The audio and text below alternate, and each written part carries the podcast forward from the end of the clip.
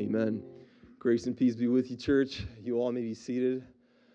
Uh, this morning we have a guest uh, speaker, um, a dear friend, uh, Nick Bogardus. He is a pastor of Cross of Christ Church in Orange County, and he will be blessing us with the word today. Um, Cross of Christ is a sister church through the Sojourn Network. Um, church, why don't we give a warm welcome to Nick?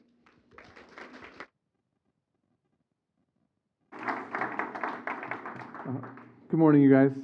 Um, hey, I just want to start by saying how much um, I love your church. Um, this is the fourth time I've been out here, um, and I got to bring our worship director. I brought my wife before, um, and it's been awesome to be here over four years and see different phases of the church, different phases of the life of the church. And I've come to love this place. I've come to love Kona. I've come to love Shorebreak. And uh, there's just kind of two things that always um, that I feel about this place. And the, the first is just how desperately Kona needs more gospel centered, gospel preaching churches. And I love that you guys are here doing that. And then, secondly, just it's been great to see God work through different seasons of the church. And you, it's evident every time I come out that God's at work. And so I just want to say that from the beginning that, that we love you. My wife and I pray for you guys constantly. And um, we're thankful to be partners with you guys in the gospel in California and Hawaii. Um, so, can you guys take a risk with me this morning? Um, will you guys read scripture with me? I know you guys don't typically do that. Um, something we do as a church is we read together um, the scripture that I'll be preaching from. And we do that for a couple of reasons. One, we believe God's word is powerful, active, living, uh, effective. And so uh, we want as a church to simply read it together. Secondly, uh, as a pastor, uh, I'm under no delusion that there are uh, people who come into church on Sunday just having not even read the Bible this week. And so if we as a church are reading it, there is one time where they're going to read scripture uh, together with the body. So would you guys please stand? Um, and we will read um, a good amount of scripture together. We're going to be reading from Genesis and Revelation, and I will I'll guide you through it, and would you would just please uh, read aloud with me. So, from the very beginning of creation, um, we'll read Genesis 1 1 through 3. In the beginning, God created the heavens and the earth, and the earth was without form and void, and the darkness was over the face of the deep and the Spirit of God was hovering over the face of the waters. And God said, Let there be light, and there was light. Now, from the middle of the creation story, we read Genesis 1 20 through 22. And God said, Let the waters swarm with swarms of living creatures, and let birds fly above the earth across the expanse of the heavens. So God created the great sea creatures and every living creature that moves, with which the waters swarm according to their kinds, and every winged bird according to its kind. And God saw that it was good. And God blessed them, saying, Be fruitful and multiply, and fill the waters and the seas, and let birds multiply on the earth. Now, from God's creation of mankind, we read Genesis 1 26 and 2 18 through 19. And then God said, Let us make man in our image, after our likeness and let them have dominion over the fish of the sea, and over the birds of the heavens, and over the livestock, and over all the earth, and over every creeping thing that creeps on the earth. And then the Lord God said, It is not good that the man should be alone. I will make him a helper fit for him. Now out of the ground the Lord God had formed every beast of the field and every bird of the heavens, and brought them to the man to see what he would call them. And whatever the man called every living creature, that was its name. And now, from John's vision of the new creation, we read Revelation 21, 4 through 8, and verse 15. And he will wipe away every tear from their eyes, and death shall be no more. And neither shall there be mourning, nor crying, nor pain any more, for the former things have passed away. And he who was seated on the throne said, Behold, I am making all things new. And also he said, Write this down, for these words are trustworthy and true. And he said to me, It is done. I am the Alpha and the Omega, the beginning and the end. To the thirsty, I will give from the spring of the water of life without payment. The one who conquers will have this heritage, and I will be his God, and he will be my son. But as for the cowardly, the faithless, the detestable, as for murderers, the sexually immoral, sorcerers, idolaters, and all liars, their portion will be in the lake that burns with fire and sulfur, which is the second death. Outside are the dogs and the sorcerers and the sexually immoral and the murderers and idolaters and everyone who loves and practices falsehood. Please pray with me. Oh, Father, we, uh, we thank you for being a God who uh, has power over everything that you have made. God, we thank you that you have used that power to rescue, you have used that power to enliven. Father, I thank you that you've used this power to love and bless Shorebreak Church. Father, as we look at your story this morning from the beginning and the end, uh, would you give us a, a glimpse, an awareness of, um, an awe of your power? Uh, and would you also help us to feel that you are near? In Jesus' name, amen. Uh, you, you may be seated. Okay, so um, it's probably not often that you read from Genesis and Revelation uh, before a sermon. Let me tell you a few reasons why uh, we're reading from these passages. Uh, the first is uh, we believe that everyone lives on the basis of some story.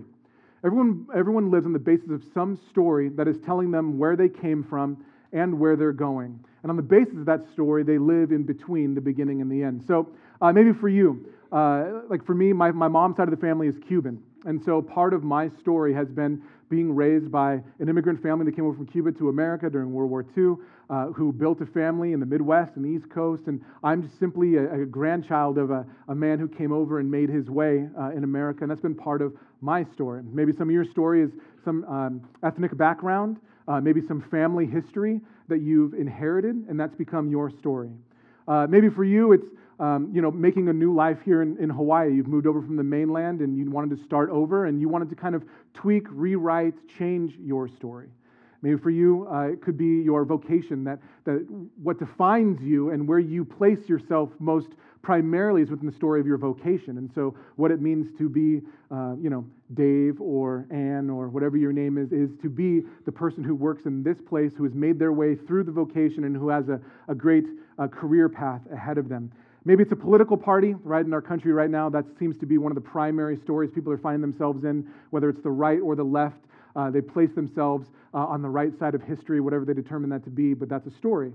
Some, it gives them a, a, history of where they came from, uh, a, a trajectory of where they're going, and it helps them live in the time between. But we as Christians believe that God has the ultimate story and that his story overrides our own story and every other lesser story. And we are to primarily find ourselves within his story. And so when you look at Genesis 1 and 2 and Revelation uh, 21 and 22, what you actually will see are so many similar themes uh, in the beginning and the end. And so my hope is as we look at the theme of power, uh, you might look at how God has used his power in the beginning and at the end, and might help us shape how we use power in our life in between.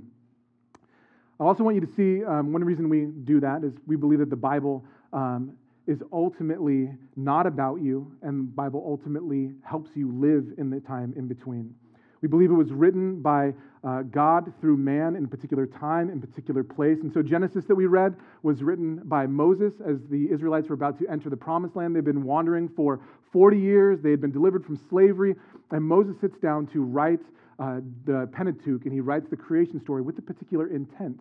And he wants them to remember who God is and what he's done in the beginning and how they live in the time in between. Likewise, Revelation, written probably 1,400 years later by John, about 30 to 40 years after the death of Christ. And he's writing that to Christians who are being dispersed from their homes, persecuted, oppressed. And he's writing about the end of all things in order to give them a glimpse of what they're experiencing right now is not the ultimate what they're experiencing right now actually will lead to something greater and better. He has, an, he has a, an agenda in what he's writing, he has an intent. And so God's word also helps us uh, through the writers of God's word and through God's intent through them to live in the time in between.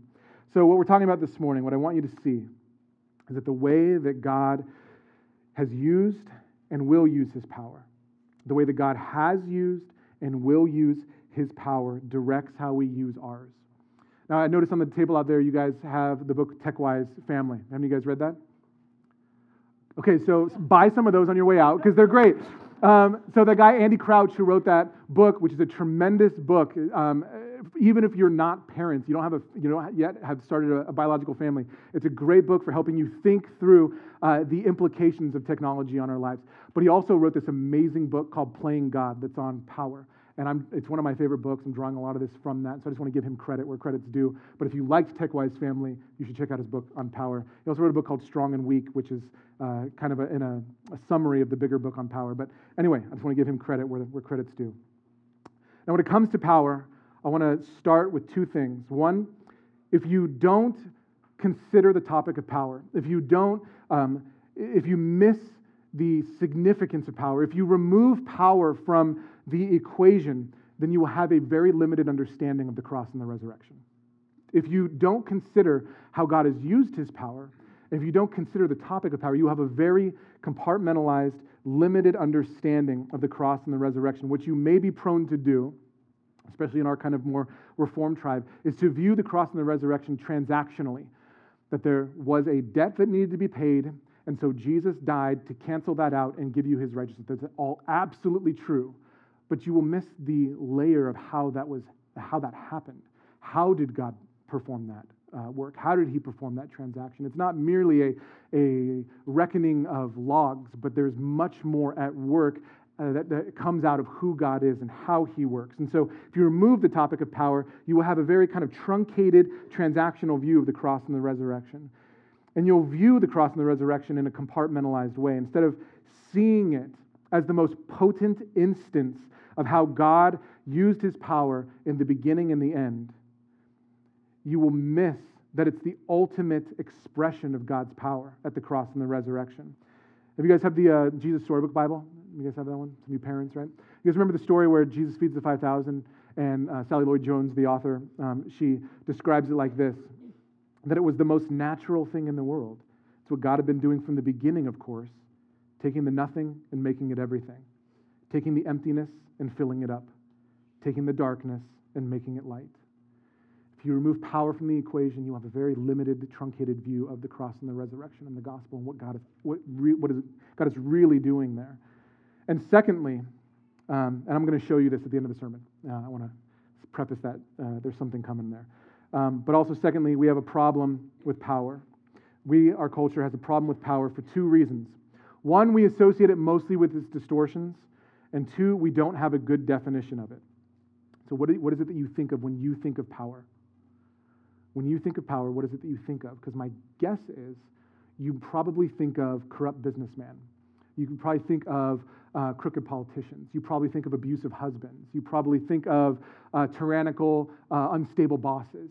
You probably think of distortions of power before you think of appropriate, good uses of power. And so one of our first problems is that we just we only think of the distortions of power, and when we don't have an accurate, good definition of it, we end up not knowing what it is how it is best used. Power ends up being um, power that is assumed or undefined or not discussed will largely always be distorted, abused, or not used to its full potential. Power is kind of like electricity. Um, electricity can be very helpful, right? When channeled appropriately and used correctly, it can power your home, it can do any number of things. But also, electricity can also be very lethal, right? Uh, electricity has a good and intended use and purpose, but when distorted, can be incredibly harmful. Power is very similar. We need to look at it as something that is incredibly um, uh, powerful and can be used appropriately or inappropriately. And as Christians, we want to think rightly about that. How do we use it appropriately? And we'll see in, as we dig into Genesis and Revelation, we get that definition from how God uses His.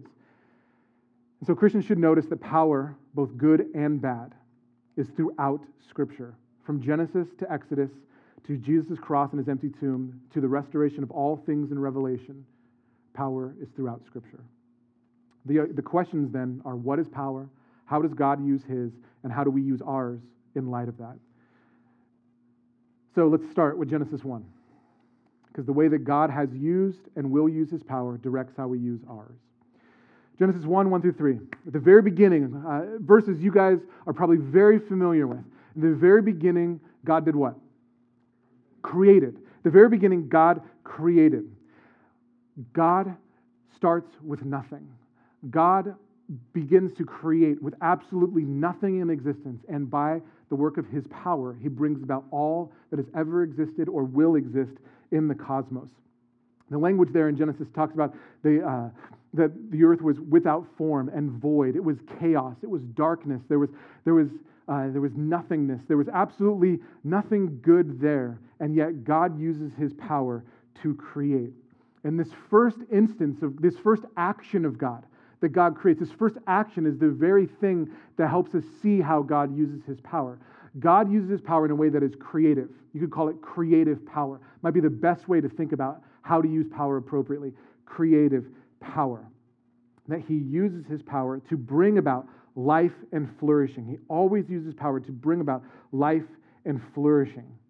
And power is the ability to make something of the world. If you're, if you're kind of thinking, like, what, what is power? Um, electricity doesn't really do it justice, but what is it? Power is the ability to make something of the world, to make uh, from the raw materials of life something, and in particular to be able to make meaning.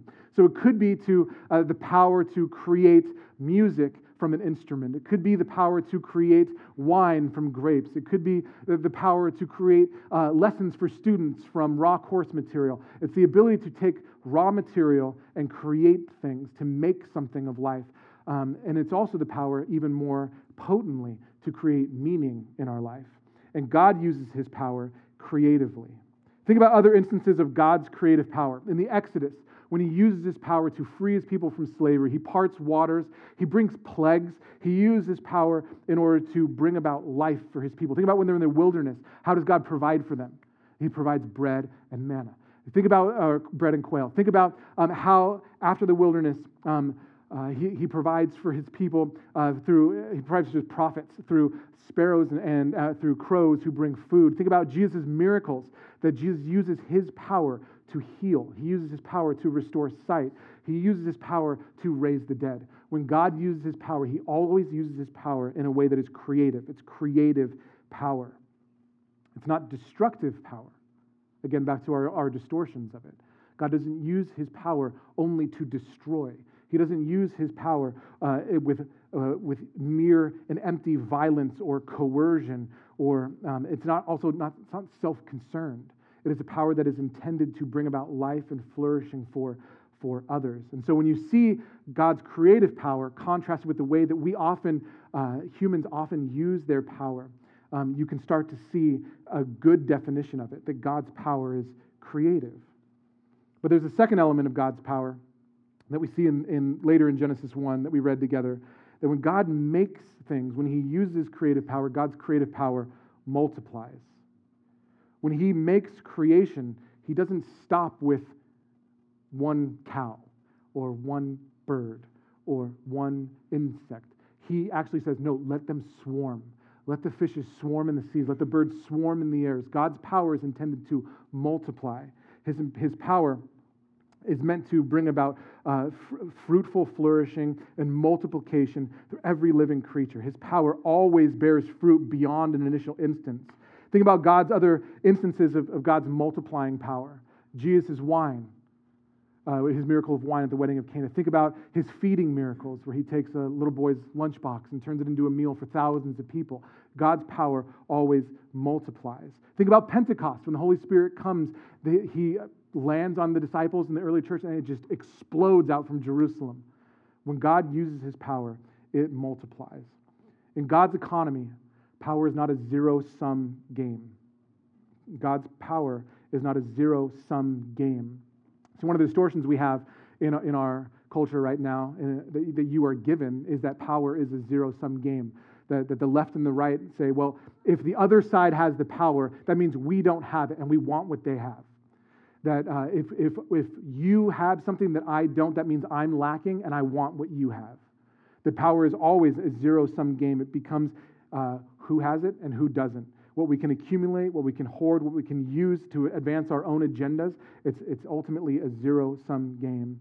So on the right, it might look like unbridled capitalism that we can just simply uh, expand business without any kind of concern for the implications on um, uh, those who are negatively affected by it or the possible consequences of it. We can just say, look, just it's a zero sum game. We should accumulate all the money, all the capital, all the resources we possibly can because that's just what capitalism does. And that's unchecked, unbridled capitalism. That is a zero sum game ultimately. It's not a multiplying power. Or on the left, you might see like overreaching socialism, which is just the script of, well, we need to control everything. And so uh, make sure that we can uh, regulate uh, through the government uh, you know, taxes and food and how people behave and so on and so forth. It's a zero sum game of power. And instead, God's creative power multiplies. Maybe one more distortion um, that comes to mind is uh, as a pastor and much of the marriage counseling I do, especially in the, in the early years, I don't know if you've thought about this, but most marriage arguments come down to power. Whose way is going to have the last say, right? It becomes a zero sum game of power. I need to win and you need to lose. I need to get my way and I need to just, uh, you need to get in line. That's a distortion of power. That's not how God uses his power. God's creative power multiplies.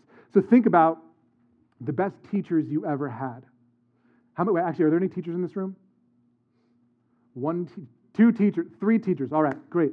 Think about teachers. When you teach kids and you use your power, and what you know about how to educate kids through different learning styles, through the subjects that you know really well, do you lose anything by teaching them?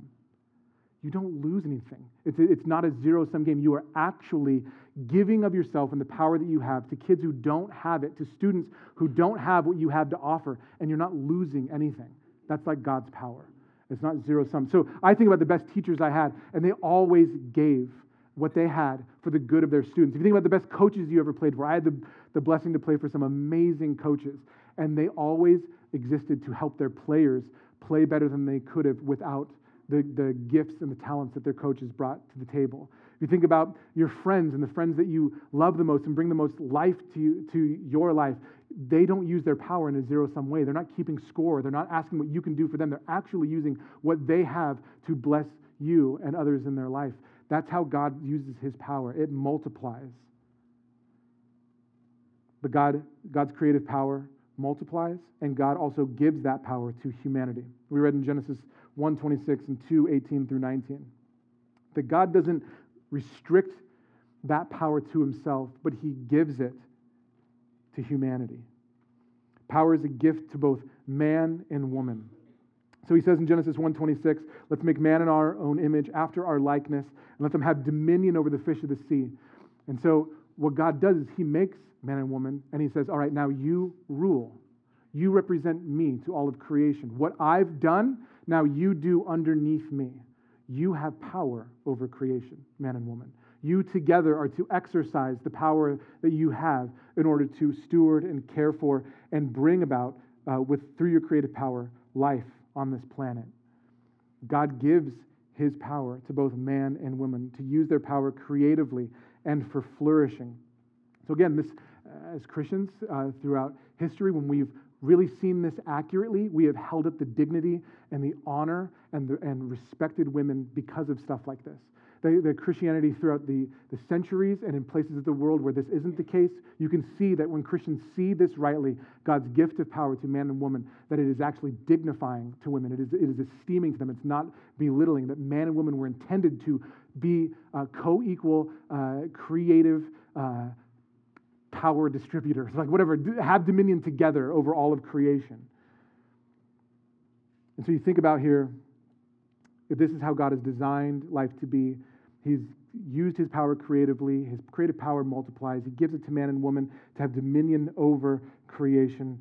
Uh, what does it mean to be powerless? Because you might think that powerless might be, well, I don't have, I don't have money, or I don't have a good job, and those are aspects of powerlessness. They are symptoms of powerlessness, but act, real powerlessness is the inversion of the definition of power we gave you before, which is the ability to make something of the world. Real powerlessness is the inability to make anything of the world. It is the inability to make stuff, to make, uh, to, to give of yourself to anything, or to make meaning. And so you think about uh, human trafficking, you think about slavery. That's powerlessness. That's, that's a, good way to view that kind of horror in our life is that it is the absolute most violent horrific distortion of god's creative power is to in, impose this kind of powerlessness on people. So you see this in, in, in oppression, in tyranny. You see this even in disabilities. Uh, people who are physically disabled, there is a sense of powerlessness. So they are limited in what they can make of this world. And that's not how God intended life to be lived at the beginning. And you see this even ultimately in death, something that we are absolutely powerless against, something in which our ultimate meaning, apart from God, is taken away. Our ability to make anything of this life apart from God is taken away. That's utter powerlessness. So, Genesis 1 and 2, and looking at uh, God's power through this, why would Moses write this to people on the verge of coming in the promised land? Why would God want his people to know how he made everything, how he used his power as they're about to come into the promised land? Well, think about it. He would, he would want them to, one, remember that their slavery was a distortion. Like what you saw as the ultimate power at the time of Egypt, that wasn't one, ultimate, or two, appropriate. That what it was was actually an absolute horrific uh, distortion of the way that God would have power be used. And it was ultimately a limited power because God vanquished it through his creative power with the plagues and so on and so forth. He's reminding his people that you are following the God who uses his creative power for your good. And he's leading you into the land that he has promised to you. So there's a, there's a, there's an intent here that Moses has, that God has through Moses to remind his people of who he is as the God who uses creative power. So if that's the beginning of the story, of God's story, and how he uses power at the beginning, what about the end? Revelation 21, 4 through 8 and 15 that we read together. God's power restores and recreates. At the end of all things, God says, I'm going to wipe away every tear from every eye, and death shall be no more. And neither shall there be mourning or crying or pain anymore, for the former things have passed away. At the end of everything, God's power restores and recreates one distortion that a lot of Christians have is at the end of all things is a disembodied uh, cherub cloud uh, living existence in heaven. And that's not what you see in Revelation. In Revelation, you see an embodied existence on a new heaven and a new earth that God uses his power at the end of all things to restore and recreate what sin has wrecked in his creation. God's power restores and recreates in the new heavens and the new earth. And God will exercise his power at the end similar to how he did at the beginning, creatively. And God's power, as he restores and he rec- as he recreates, also upholds goodness by pushing back evil. Look at verses uh, 8 and 15, where he talks about, as for the cowardly, the faithless, the detestable, the murderers, sexually immoral, the sorcerers, the idolaters, and the liars, their portion will be in the lake that burns with fire and sulfur, which is the second death. And then verse 15, outside of the dogs and the sorcerers and the sexually immoral and murderers and idolaters and everyone who loves and practices falsehood, that God's power upholds goodness by pushing back evil. Part of God's creative power in bringing about flourishing is also to defend and protect his people from sin and evil. Part of his power is to uphold goodness by pushing back evil. And all of those behaviors, you can read that you can read those, uh, those behaviors and simply think about the function of them and miss that actually beneath all of them is some kind of injustice and idolatry. And beneath all of those behaviors are misuses of power. Behind every single one of those behaviors is a misuse of power. Think about the cowardly, someone who doesn't use their power to stand up for something that they should. Someone who doesn't use their power to do the good that God would have them to do and instead actually passively just avoids it.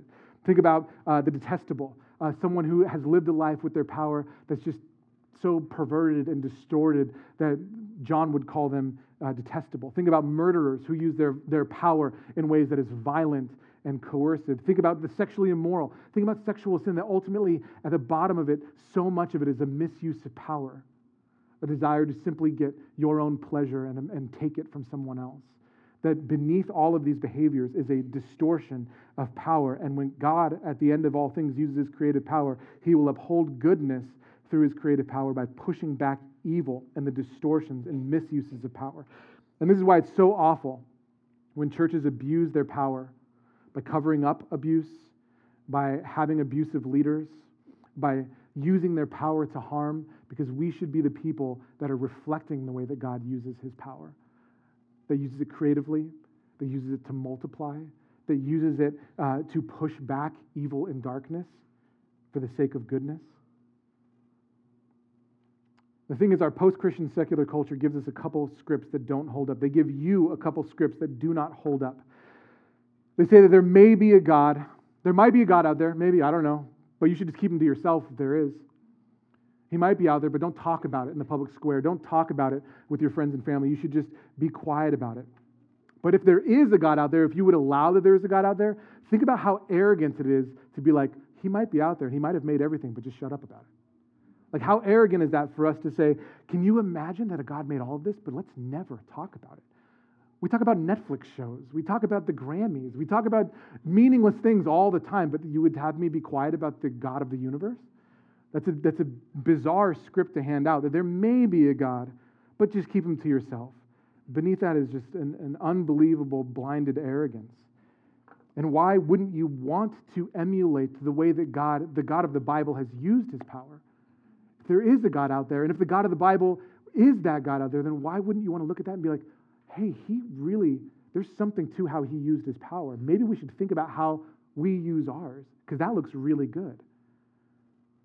The second script is that there is no God, but we should stand up for justice. There's no God out there, but you know, we should really try to right all the wrongs in the world around us. But absent of a God who uses his power creatively, why would we not just use our power as we see fit? Why would I not just use my power for my own ends? Why would it not just be survival of the fittest? I should just use power to get what I want, and you should just use your power to advance your own ends. To, to say that there is no God but stand up for justice actually cuts out any kind of moral standing, any kind of moral ground you might have to make that claim. Why would we not use our power as pure evolution or materialism dictates? The strong should eat the weak. It's just how nature works. There's no God. You can't tell me just to stand up for the unjust. So, why would John write this in, in, Revelation 21 to the original audience who were experiencing suffering and hardship? Why would, God, why would God want them to know this? Because, again, the empire is not ultimate. In the same way the Egyptians oppressed the ancient Israelites, the Romans who were oppressing the first Christians are not ultimate. He wants them to know that the power that is being abused against them is not ultimate and it's not the most powerful uh, thing in creation, and it's an absolute distortion of how God would have people use their power. You don't have to play that game. If you look at the end of all things and the restoration of man, uh, the restoration of, of creation, you don't have to play the game that is zero sum. You can use your power creatively and counterculturally because God's power will have the last word. So I said at the beginning, if you remove, so we, we saw how God uses power at the beginning and how he uses it at the end and how that can inform how we use our power in our life in between. That we use it creatively, we use it to multiply, uh, we use it to push back darkness and chaos and evil and uphold goodness. But I also said at the very beginning if you remove power from the equation, you get a very truncated, limited view of the gospel, right? I want to show you that from Ephesians 2 because I want you to see that God uses his power from beginning to end in this way. From Ephesians 2 1 through 10, passage you guys are familiar with. We'll just work through this together. If you have your Bible in front of you, feel free to flip there. Otherwise, it'll be on the screen behind me. Ephesians 2 1 through 10. And you who were dead in the trespasses and sins in which you once walked, following the course of this world, following the prince of the power of the air, the spirit is now the spirit that is now at work in the sons of disobedience among whom we all lived in the passions of our flesh, carrying out the desires of the body and mind, and were by nature children of wrath like the rest of mankind. Do you see all the power language in there? You start to see now, actually, that we were dead because of how we used our power.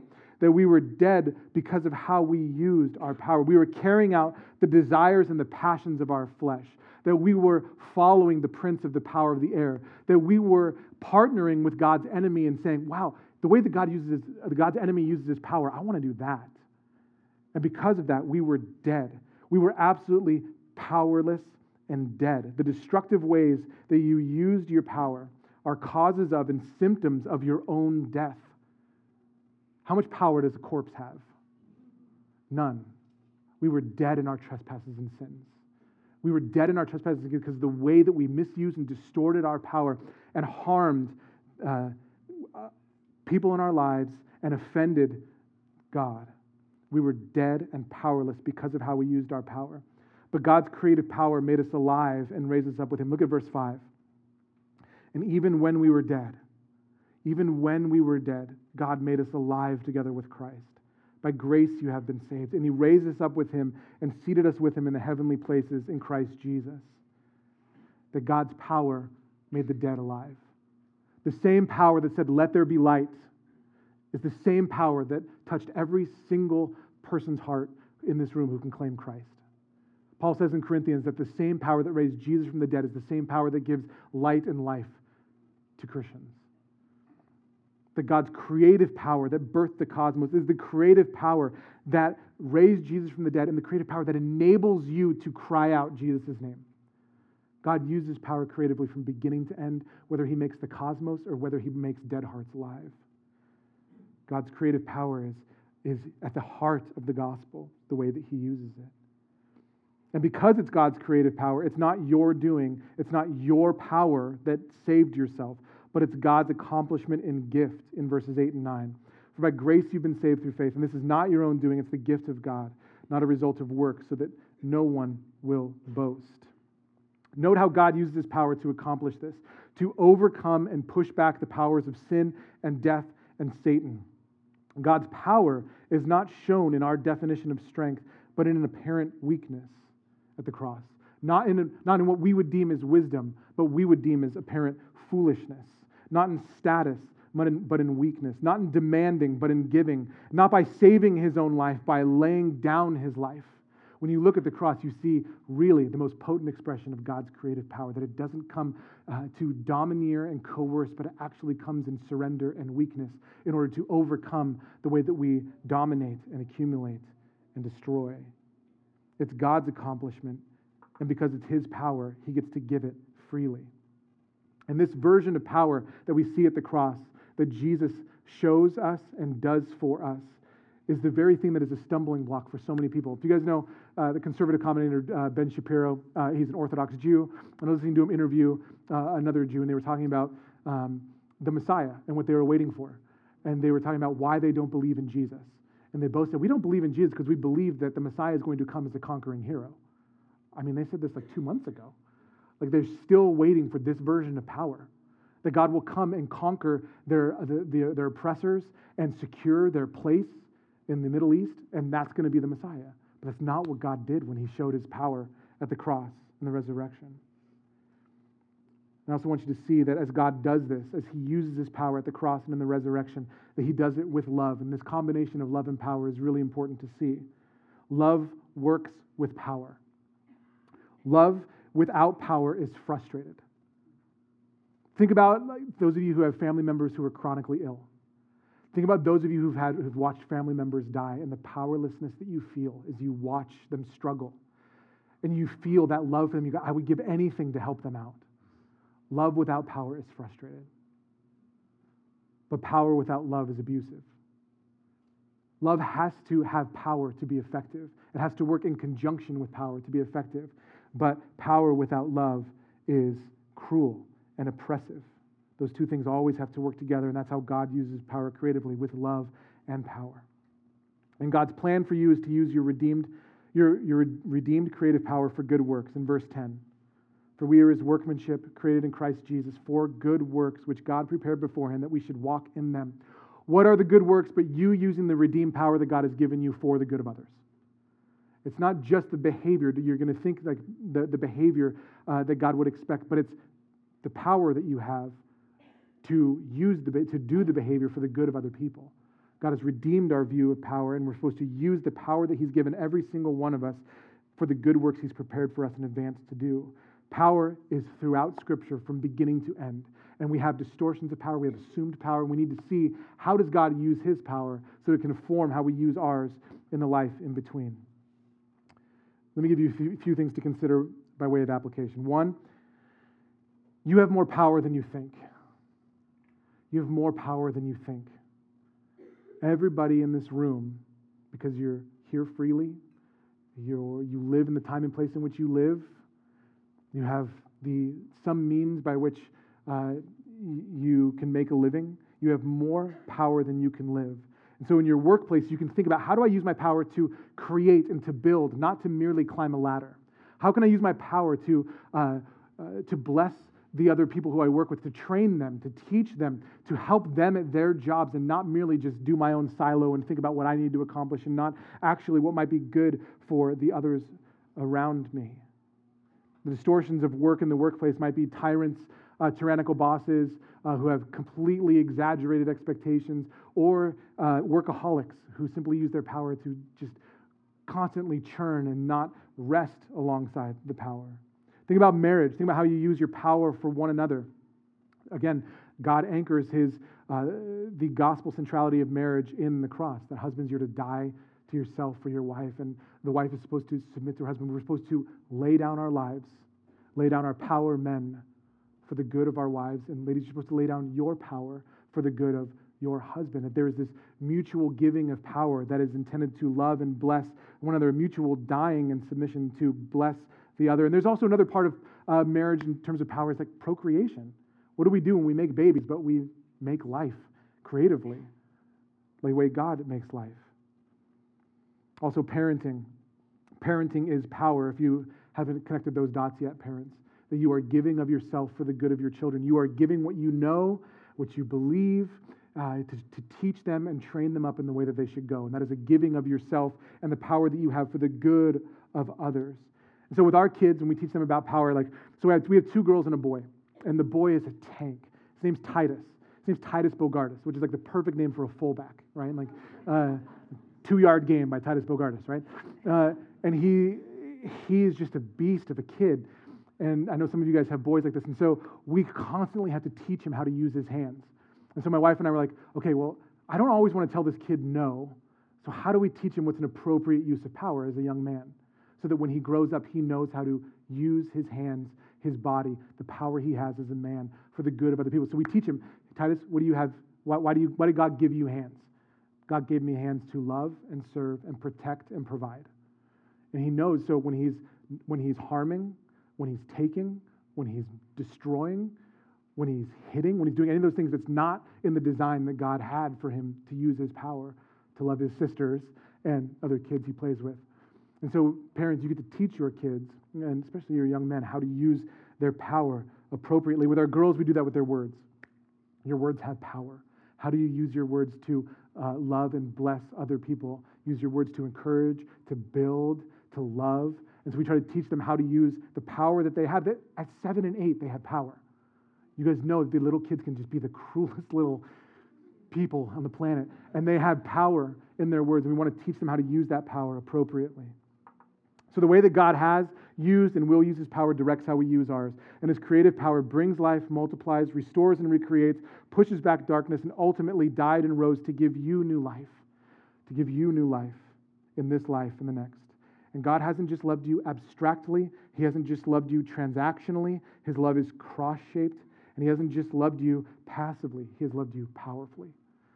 Please pray with me. God, we thank you for the reminder that you are a God who hasn't just stepped back from what you've made, like the God of deism, but instead you have moved towards your creation, interacted with your creation to give life to dead hearts, to provide and sustain. Father, I thank you that you have loved and protected this church. I thank you for the ways that you have sustained and brought life in this church. God, I thank you for the people in this church who are using their power to love and serve this body and reflecting you as they do so. Father, would you continue to bring life as this body of believers here in Kona reflects your creative power in this place? In Jesus' name, amen.